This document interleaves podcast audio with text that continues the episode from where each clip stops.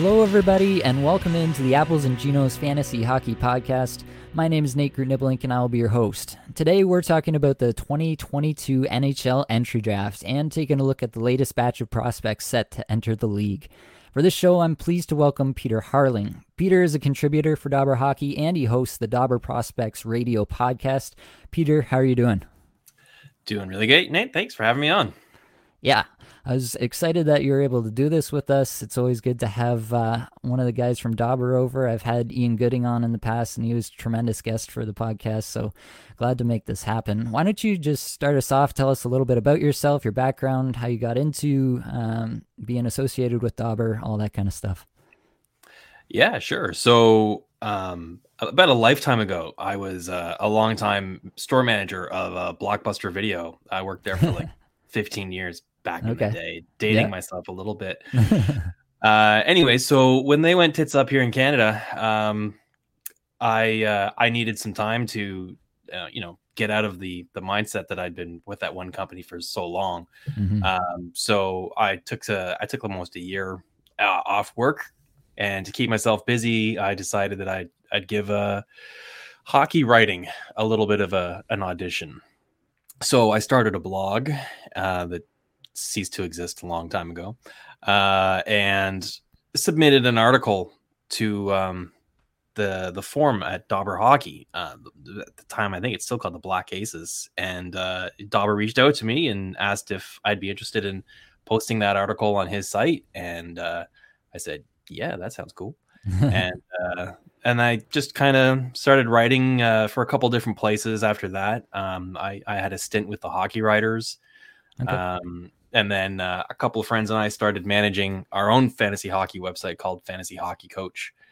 Um, but uh, you know, we ran into some some technical problems with that. We couldn't figure out how to design the site. We're not programmers. Um, and yeah. we didn't, you know, it was a hobby, so we didn't want to pay anyone to, to upgrade it and make it run the way we we wanted it to. So that kind of went by the wayside. And, and when that died, Dobber reached out to me. He said, "Hey, would you be?" I'd been writing for for him, covering a team's prospects, and um, he says, "Hey, I need a new managing editor." Um, Dean Youngblood got picked up as a, a, scout for an OHL team, and he offered me that position, and I ran with it. Um, mm-hmm. I had a really good time doing that for a number of years, and I've never really uh, left the site. Although I stepped down as the managing editor because my day job changed again, and um, when I was managing editor, I was I was on the road a lot, so I had some evenings in hotels, and I was able to travel and go to games, and and the job wasn't that uh, demanding on my time. Yeah, yeah. Uh, uh, but you know that changed jobs and that all changed. So, uh, anyways, I'm I know I'm just happy to still be uh, writing and and podcasting a little bit of fantasy hockey talk and uh, gets me into games and, and events for for free and uh, it's mm-hmm. a lot of mm-hmm. fun. Yeah, that sounds great. How'd you get into the prospect side particularly? What led you to that? Uh I kind of felt like there was there was more of a demand for that information, mm-hmm. um, and the hockey pools that that I had been in up to that point uh, were were getting deeper and deeper. You know, they they went from annual redrafts to keeper leagues. You know, partial keeper, you could keep ten of your twenty players, and uh, then we added prospect options where you could have like five prospects, and then I got into leagues that mirrored what being an NHL GM would would be like as, as close as you can, right? Yeah. So rotisserie head to head stats with a full 25 prospect bench roster, and there's you know 25 to 30 teams in the league, so yep. goes deep. Uh, and so it just kind of they kind of evolved at the same time, sort of hand in hand. That the more deeper hockey pools I got into, the more interested I was in prospects, the more interested I was in researching, and so I kind of right. used the hockey research and writing to create articles and at the same time learn about what prospects I wanted for my own teams. Right. Yeah, I I think that's kind of pretty much the same journey I've been on uh, the last few years. I would say really only three years now I've been into Dynasty uh, and getting into the prospects and doing my own research, putting together my own you know top 50 lists and and everything for my Dynasty leagues. So I'm excited to have you go through your top 10 here. So why don't we go ahead and get into that? Uh, number one, I'll I won't spoil things for the for the listeners here. I'll let you lead into who's your number one. Sure. So uh my top three, I got I got a tier of top three, and they're okay. all they're all real real close together. Um, but uh, there might be a little bit of bias behind this one because I live in Kingston. Uh, okay. So I saw a lot of of Shane Wright this mm-hmm. season, uh, not so much last year, and then uh, as well the year before that is his rookie year. Uh, so he holds on to the the number one spot on my list, and you know I've seen some other lists that have a couple different guys. Bob McKenzie just had uh, Slafkovsky as his top. Um, Chris Peters, who I have a lot of respect for, he's got uh, Logan Cooley at number one, and you know I don't I don't shake my head or turn my nose up at any any three of those guys being uh, the number one at anyone's given ranking. Um, but for me, it's it's still Shane Wright. Um, you know, you can say that he had a slow start to the year. Um, I think he absolutely did from a statistical standpoint. But when you watch the games that he played in, uh, he was still a factor in the games, and he can impact the game in a lot of ways other than just scoring goals um, mm-hmm. and, and and cash and assists. So you know, the, he's got a lot of abilities that I think are very translatable to the NHL. Yeah. So one of the things I like about him is is he's got a very high floor. The yeah. certainty of him playing in the NHL, uh, being a relevant player, um, and then maybe even uh, having a, a, pretty good career, Hall of Fame caliber career. Those are all legitimate possibilities or, or strong possibilities. Whereas the other players in this draft, um, some of them have better um, better ceilings. You know, they could you sure. could make the argument that this guy's going to score more than Shane Wright, uh, and I would agree with that. I mean, if I was taking who's going to be the highest scoring player in his career out of this draft, Shane Wright of the field, I'll take the field all day long. Right. Um, but I'd still take Shane Wright number one. Yeah. Yeah. And that makes sense. Um, I mean, anytime you're going to take one player versus the field in any draft class of 18 year olds, it's kind of it's kind of always going to be the field unless you're in the Connor McDavid class or maybe the Auston Matthews class, right? Um, right. But yeah, I think I think uh, that's kind of what I've been hearing uh, from a lot of different sources about Wright. Is he definitely has the floor? He's definitely going to play. He's definitely going to be a top six center in the league. Does he have that uh, kind of elite upside where you could see him scoring 100 points one day. Uh, a lot of people less sure on that front. I've heard I've heard some people say a ceiling of Patrice Bergeron. How does that strike you? I'd be ecstatic if I was Montreal and I draft Shane Wright and he turns into Patrice Bergeron because right. I had Alan Mansky on Dobber Prospects Radio and we talked uh, for about half an hour on Shane Wright and um, one of the, the things we talked about was his comparison to Bergeron. And, you know, if, if he has a career like Patrice Bergeron's, where he wins Stanley Cups, World Juniors, Olympic gold, Selke trophies, I mean, Patrice Bergeron's a, a first ballot Hall of Famer, in my opinion. Yep. I know if Shane Wright ends up being a first ballot Hall of Famer and, or even has a, a career that's pretty close to Patrice Bergeron's, that's great. Yeah, totally agree. All right, so let's talk about the next two guys there that you have in that same tier. Maybe we can do a little compare and contrast between the two. Uh, Logan Cooley, a center, obviously, and Slafkovsky, a, a bigger sized winger, um, but definitely some different attributes to their games. Um, so, what would draw you to one versus the other? Uh, what are you talking about from a fantasy perspective or yeah. for the NHL? Yeah, All yeah, right, so fantasy for a fantasy perspective, uh, the thing I like about Juraj Slafkovsky is if I'm in a multi-cat league, he's the guy, right? Okay. Like he's gonna he's gonna be a high volume shooter, so he'll get you a lot of shots, a lot of goals, um, probably a, a decent amount of of hits as well. Um, he's big body, so he can you know camp in front of the net. He can score from range, and he can get those greasy goals too. Mm-hmm. Um, so that's kind of the the file that I have for fantasy for for Slafkovsky. I have him ranked uh, at second. Um, and then third, I've got Logan Cooley. I think Wright and Slafkovsky can step right into the NHL right away. Uh, okay. I don't think I don't think Cooley's going to do that. He's going to um, I think it was Michigan. Um, so he's got at least one, one year of, of NCAA. He'll probably be a one and done. Um, so he could even actually be in the NHL like April or whenever the the college right. season ends for him. Yep. Uh, and and you know get a handful of games at the NHL level at the end of the season.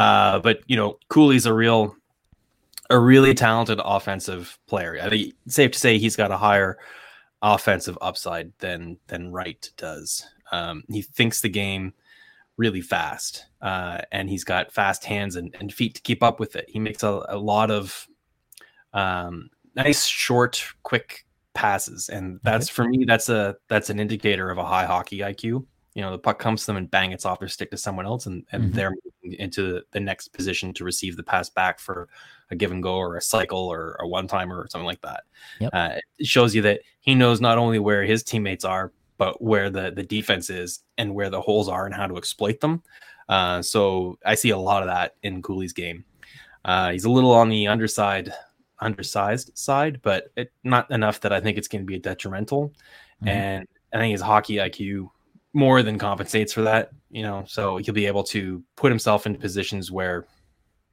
bigger guys don't have the uh, the option to take advantage of him like that. Mm-hmm. Yeah, that's something. There are some guys that you worry about being undersized, and some guys that you just don't. Like, um, classic, classic uh, example being Mitch Marner uh, for my my Maple Leafs here. Um, I just don't think there was ever any doubt that he would be able to cut it at the NHL level um, for various reasons. Um, but it sounds like you have some of the, the same feelings about Cooley, where the size you wish, obviously, in a in a perfect world, you wish everybody was six four coming into the league. But uh, it sounds like you don't have any real reservations about him being a little undersized. No, it's a good comparison, actually. Mitch Marner, um, you know, he is he's not super short, but he's pretty slight guy. You know, he's mm-hmm. he's not he's not intimidating anybody physically, but he yeah. does his intimidation when the puck's on his stick. Um, and you know, y- you watch him play, and he just he's so slippery and elusive that it's hard for guys to to pin him down mm-hmm. or pin him down. And uh, yeah, I think Cooley will, will will play a similar style once he makes it. Mm-hmm. Um, with Slafkovsky, I've heard a lot about how his hands are really impressive uh, for someone of his size.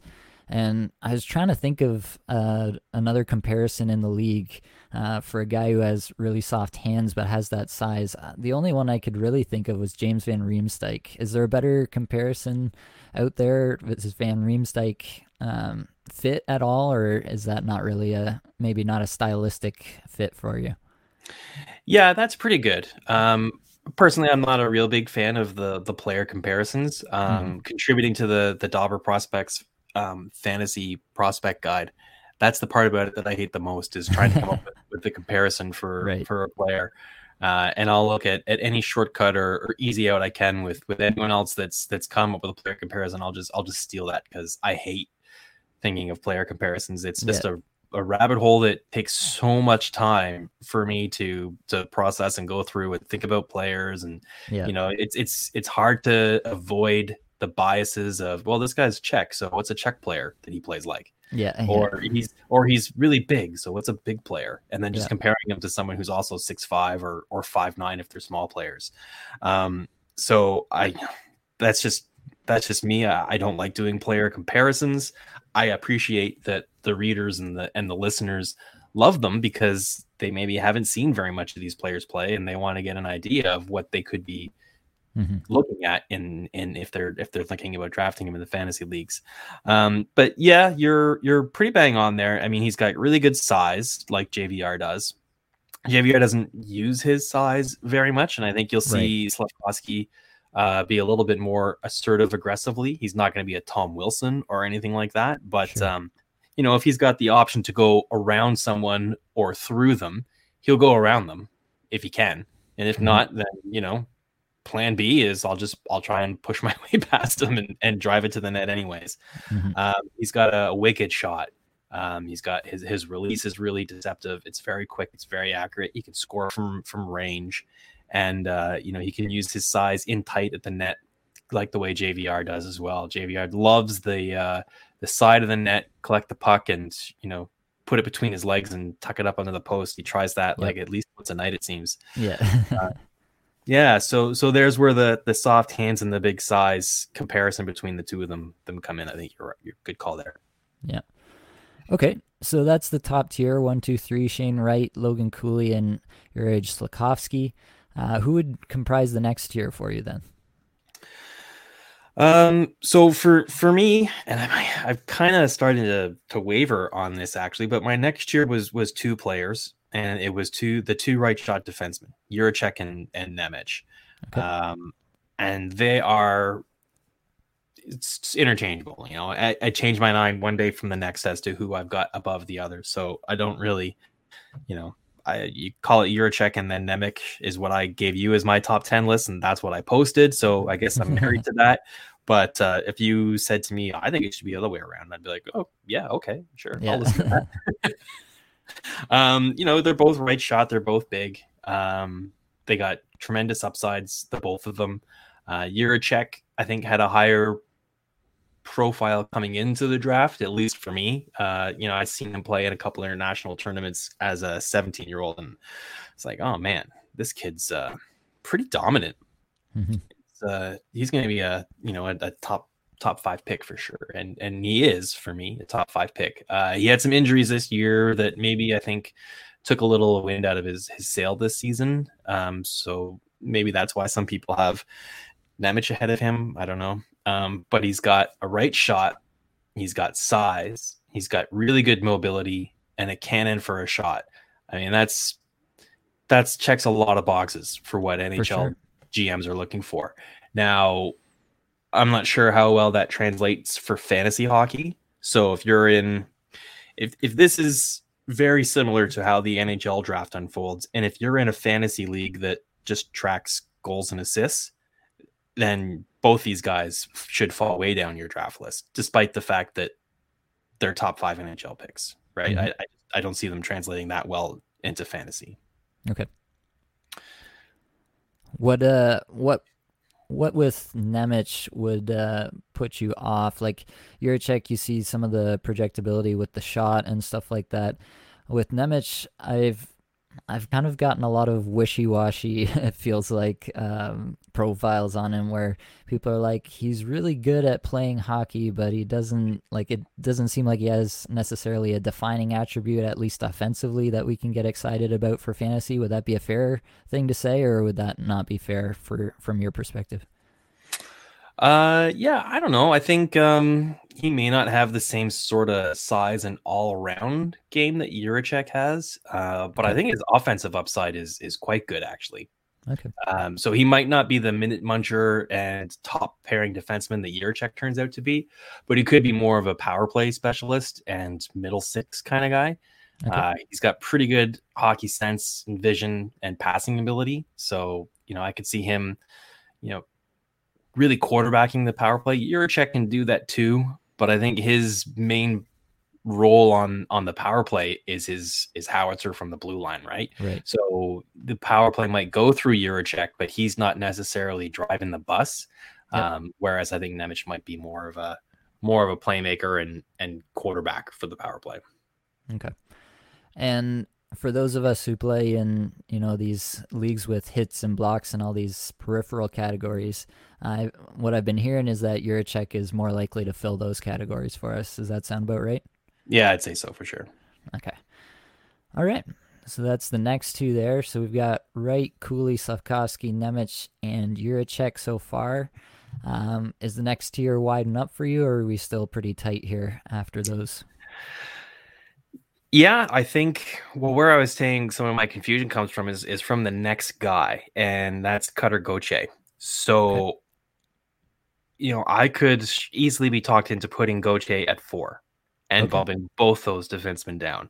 Um, I really like Gauthier. I loved what I saw from him at the U18s. You know, he's able to impact the game in a lot of different ways. He can score goals, he can uh, create momentum, throw in hits, uh, plays physical, not a liability defensively. He's versatile. I mean, he's listed as a left winger, but uh, you know he says that he's a center, and he just moved to the wing because the NTDP had had depth at center, and they needed him on the wing. Um, but at the combine, he said in some interviews that he sees himself as a center, and he thinks that he should be a center at the NHL level. Um, so you know you got versatility with him in what position you can play him at, and you know if that turns out to be the case down the road in the NHL, then you've got fantasy multiple positional eligibility, which is always nice. Yep. Gives you a little bit of flexibility for moving guys in and out of your roster and maximizing games played. And he's going to check a lot of boxes, right? Like if you can get face-off wins from a winger, he's going to shoot a lot. He's going to score a lot. He'll be on the power play in front of the net. He'll throw some hits. He might even drop the mitts from time to time. Like that's a lot of good things. Yeah. For fantasy hockey. So in a fantasy hockey draft, there's there's no question that I would have him ahead of the defenseman, depending on I guess your league scoring and format and positional values. But in all the leagues I'm in, it'd be Gauthier ahead of those guys every day. Okay. Yeah, with the size, uh, I've got him listed at six foot three. Um, yeah, definitely. Anytime you get a sniff of that positional um, buy eligibility or try eligibility, even that's something that always makes us fantasy managers perk up our ears. So um, Gauthier was, um, from what I understand, kind of the the grinder on that line for the U.S. Uh, development program, and really kind of the finisher in some ways as well. Is it fair to say that he has a good shot and we should expect him to be a goal scorer at the next level? Like, are we looking at 30 plus goal side upside here, or what are we looking at really? Yeah, for sure. Um, yeah, he's got a great shot. He likes to shoot, and he likes to model his game after uh, Auston Matthews. And he grew up in Arizona, so that might have something okay. to do with it. Um, yeah. You know, but I don't, I don't think that's necessarily a really good comparison, you know, Matthews is he's a pretty good player. Um, he's decent. yeah, he's all right. He's all right. But even if um, Cutter Gauthier is is even close to Matthews, that's that's very very good. Mm-hmm. Um, so yeah, I mean he's he's got a really good shot. He's going to Boston College, so he'll take a little bit of time to get to the NHL, at least a at least a season as well. Um, but it'd be interesting to see if if he uh, if he ends up playing center, and I, I think 30 goals is a pretty reasonable uh, upside for for this player. Yeah. Okay. Yeah, that's what we like to hear. Anybody who's gonna hit a bit and has potential for 30 goals, that's definitely someone that fantasy managers got to keep an eye on. After Gauthier, then, uh, is it still the same tier for some of these guys, or do you have a drop off again? So this is a slight, uh, slight step down, but it's a pretty big pretty big group here. Yeah. Okay. Um, then the next guy I would have here would be uh, Joakim Kemell from uh, from the Liiga. Um, really like his goal scoring ability. Great, great shooter, good shot. Um, a lot of people think he is the the best goal scorer in the draft class. Um, my only real concern with him, I mean, he's he's got good all around game. He's got good skills. He's got decent size. It's not a problem. It's not an asset like Gauthier, but it's not a problem. Um, skates well, has seems to have pretty good hockey sense, but his scoring lines are really lopsided for goals, like two to one mm. for goals in all the leagues he seems to have played in. Um, so you, typically that's kind of a, a, concern for me from I don't like to use the term scout from a scouting um, aspect. You know, if players get a lot of goals, it brings into question at the junior level anyways more goals and assists like what what's his hockey sense like then you know he's mm-hmm. got a mm. good shot and at the junior level he can find the time and the space to utilize that shot and beat some shaky goaltending at the lower levels in junior right yep and then really pad those offensive stats so what happens though when he moves up the food chain and gets into pro hockey the north america the ahl the nhl he doesn't have that same time and space to get that shot off. And when he does, he's got to beat an elite world class goaltender. Can he still score at a rate that's going to get him a meal ticket in the NHL? Mm-hmm. And if not, like, what else is he doing for you? If he can't get assists and if he's not big like Gauthier, yep. he's not hitting, you know, like okay, so now now what is he? Is, he have to rely on adapting and becoming a defensive specialist? Well, that's fine, right? You can carve out a long career as a sure as, as a defensive specialist in the NHL, Cogliano, but you don't want to draft that guy in the top ten, do you? Yeah.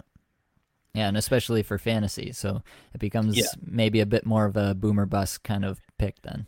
Right. And here I'm kind of banking more on the boom than the bust. Sure. Um, because he's goal scoring is a premium, man, in both the NHL and fantasy alike. And if this guy can find a way to score goals in the NHL, then he's a top 10 pick all day long.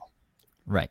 Yeah, and that's something that I do always try to prioritize is finding goal scorers uh, in these prospect drafts, guys who have projectable uh, shooting ability and find multiple ways to beat goaltenders because it is it's just the hardest thing to find uh, in fantasy and in the NHL is guys who can consistently beat goaltenders. So uh, if you can find a few of those guys in your prospect drafts every year, kind of regardless of what else they bring to the table, then it is a distinct asset and something that you should prioritize. I think.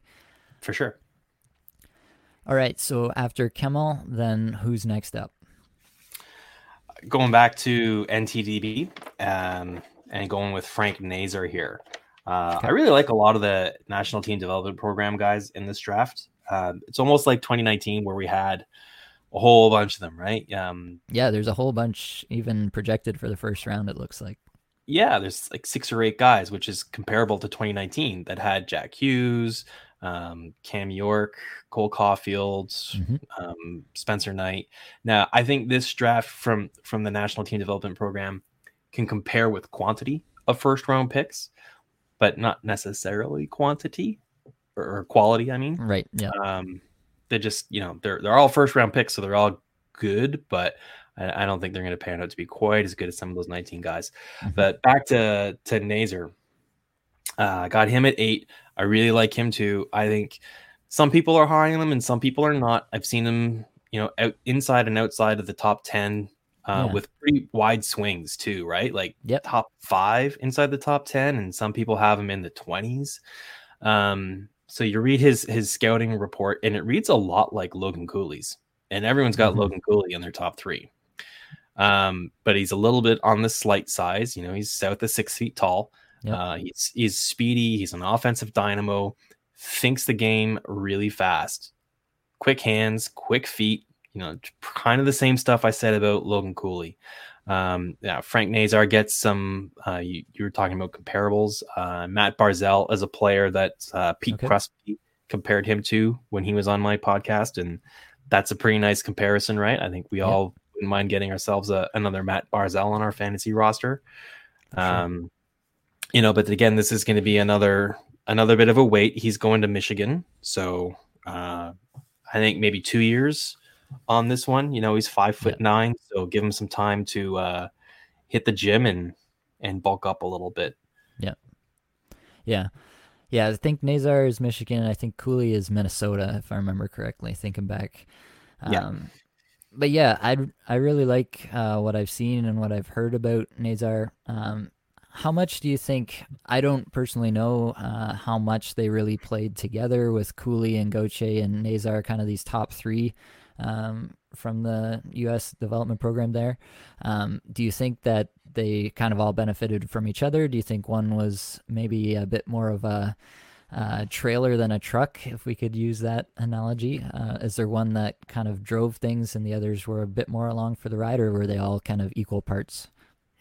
I would I would lean more towards the all equal parts thing. It's just a deep team, right? So you can sure. interchange the rosters a little bit. You got Cooley, Gauthier, Nazar, Isaac Howard, Rutger McGroarty, Jimmy Snuggerud. Uh, and then on defense, you've got Lane Hutson, Ryan Chesley, Seamus Casey.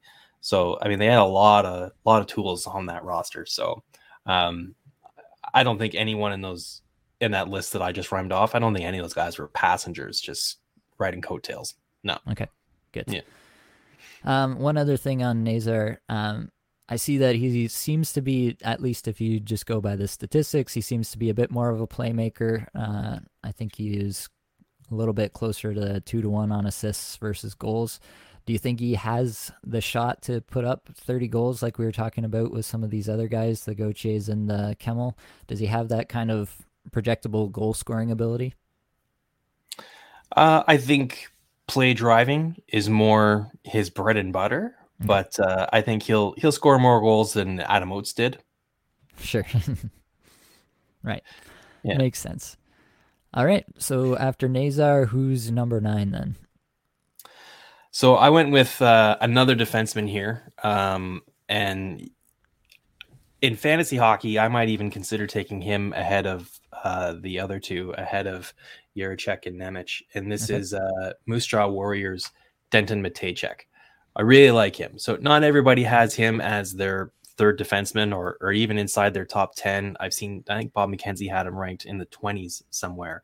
Okay. Um, so I, I might be out to lunch on this, but anytime I watched him play, I was really impressed. And what I saw was that he plays with an NHL level pace like now. Um, he reads the play really, really well. He sees plays developing and he sees that both offensively and defensively. And he's a puck hound. He just chases the puck down. He's very aggressive at uh, puck possession. Okay. Sometimes that's a detriment. You know, he'll chase the puck uh, out of position. Uh, and if he loses the battle, uh, or his teammate that he's going to support loses the battle, then he can find himself out of position.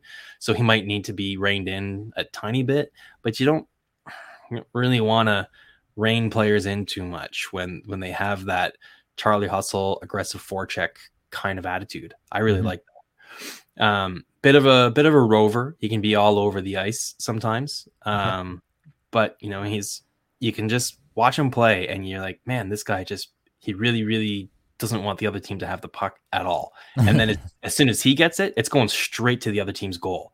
Mm-hmm. Like that's the whole point of hockey. Yeah, yeah. he gets it. he gets it. Yeah. yeah.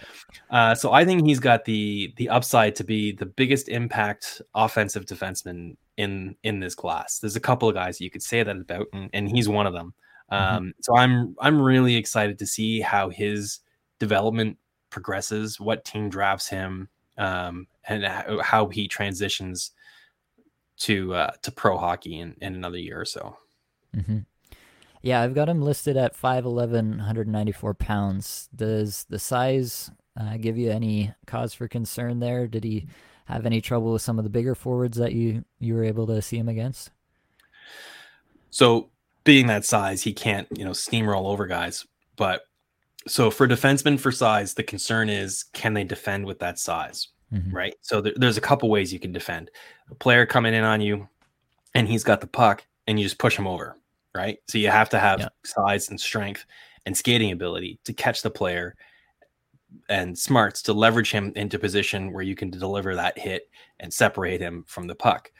So smaller players don't have that physical ability necessarily. Um, however, they can still achieve that. And a really good example of that is Ryan Ellis. He right. is not very huge, but he can deliver some some really impactful hits. And I, impactful, I don't mean like Scott Stevens impactful. I mean like they get the job done. They mm-hmm. separate mm-hmm. the player from the puck, right? And the way yep. he does it is skating and timing, right? He watches where the other players' uh, feet are, and he finds a way to deliver a hit and catch them when they're off balance. You don't need to be six foot five, 205 pounds to knock a guy over. You just got to push him off his right, off the right leg, and yeah. you know he'll fall over. You use your momentum, use his momentum against him, um, and you don't even need to be physical. Like Nicholas Lidstrom was one of the greatest defensemen of all time, and he wasn't overly physical, right? Like he wasn't yep. a crusher out there. He wasn't Chris Pronger, but um, he was really, really smart with how he angled players out of danger zones and forced them to go where he wanted them to go, not where they wanted to go and his stick was just fantastic, right? Mm-hmm. So, you know, not by any stretch of the means am I comparing Mateychuk or anyone from this draft class to Nick Lidstrom, but for small players, that's how you can be an effective defender. Um, so I think Mateychuk has got enough of that mm-hmm. that his size doesn't really concern me now. Okay. Yeah, that is always a concern, and definitely there are different ways, but it is sometimes you wonder with these smaller guys, like they almost have to be uh, above average defenders to get to the NHL faster, and you you start to wonder what kind of timeline am I looking at with some of these smaller defensemen? How long is it really going to take for them to uh, impress a coach with their defensive ability? And we all know uh, NHL coaching still uh, appears to be stuck a, a few years um, back of where we feel like we are with the league. Um, so let's uh, get into the tenth player from this list then. Yeah, so tenth, I went with uh, I kind of hummed and hawed between um, two players here, Matthew okay. Savoie and Jonathan Lekkerimaki, but Lekkerimaki gets the slight nod because I think he's uh, another sniper, right? Hmm. Um, mm. So a little bit better goal scoring ability than Savoie, I think. Um, he's just got a lethal shot, and he can he can really light the lamp. Um, and he's got a few more elements to his game than just goal scoring as well, but goal scoring is going to be his bread and butter. I don't think he's quite as prolific a shooter as uh, as Kemell is, but I suppose mm-hmm. that's debatable depending who you, who you talk to. Um, but I think I, I like Lekkerimäki's overall game a little bit better, and he's definitely got top six upside in the NHL. Awesome. Um, is there anybody that we didn't get to talk to or talk about, I guess, who you you feel like you're higher on that you'd like to kind of put your stamp on and say, I think this guy's going to be good and going to be good for fantasy? Is there anybody outside of this kind of top 10 that we've been through that you feel strongly about? Yeah, yeah. There's a couple of guys who uh, I'm really excited about for uh, to see where they get drafted, how high, mm-hmm. um, mm-hmm. and where I can snag them in my fantasy league. Um, I would say Lane Hutson is a good example of that. Mm-hmm. Uh, another national team development program player, uh, really small, like super small. Yeah. Uh, so that's what's going to make him slide down the draft rankings a little bit. Maybe not even a, a first round pick.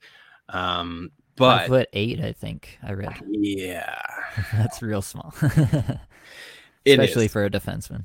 It is. Um, but uh, actually, about that, I was listening to Chris Peters' podcast, um, Hockey Sense with Chris Peter, mm-hmm.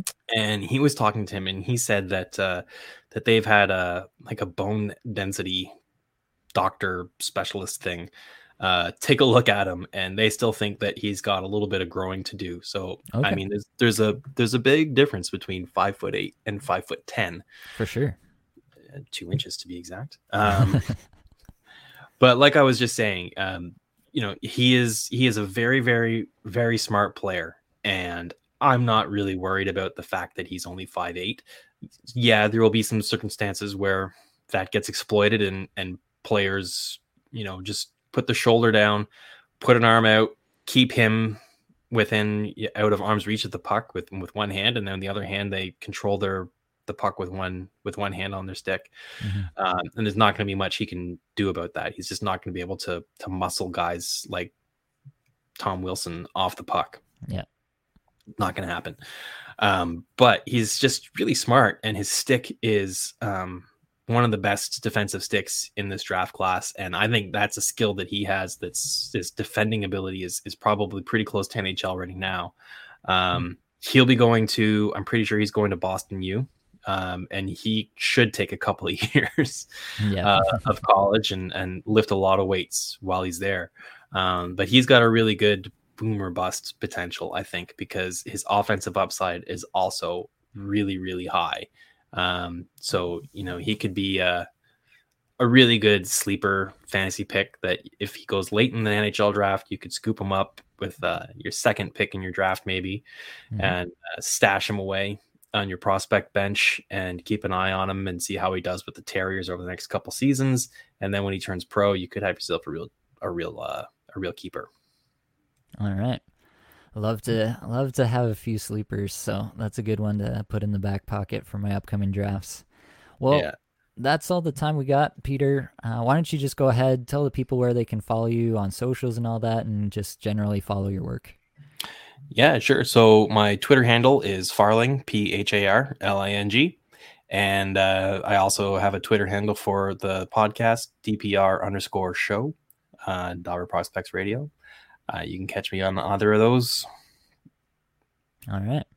Well, Peter, it's been my pleasure to have you on. Thank you so much for discussing this uh, with me and for the listeners.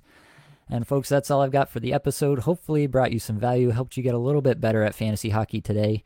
Um, make sure you find your way into the Apples and Ginos Discord community. It's just a great way to talk to a bunch of people who all have their dynasty drafts upcoming and are trying to figure out exactly who we're going to take in these spots. So make your way in there. Many thanks again to the band There There for our intro and outro music, and many thanks to our guest Peter for joining us. And that's it, folks. Much love.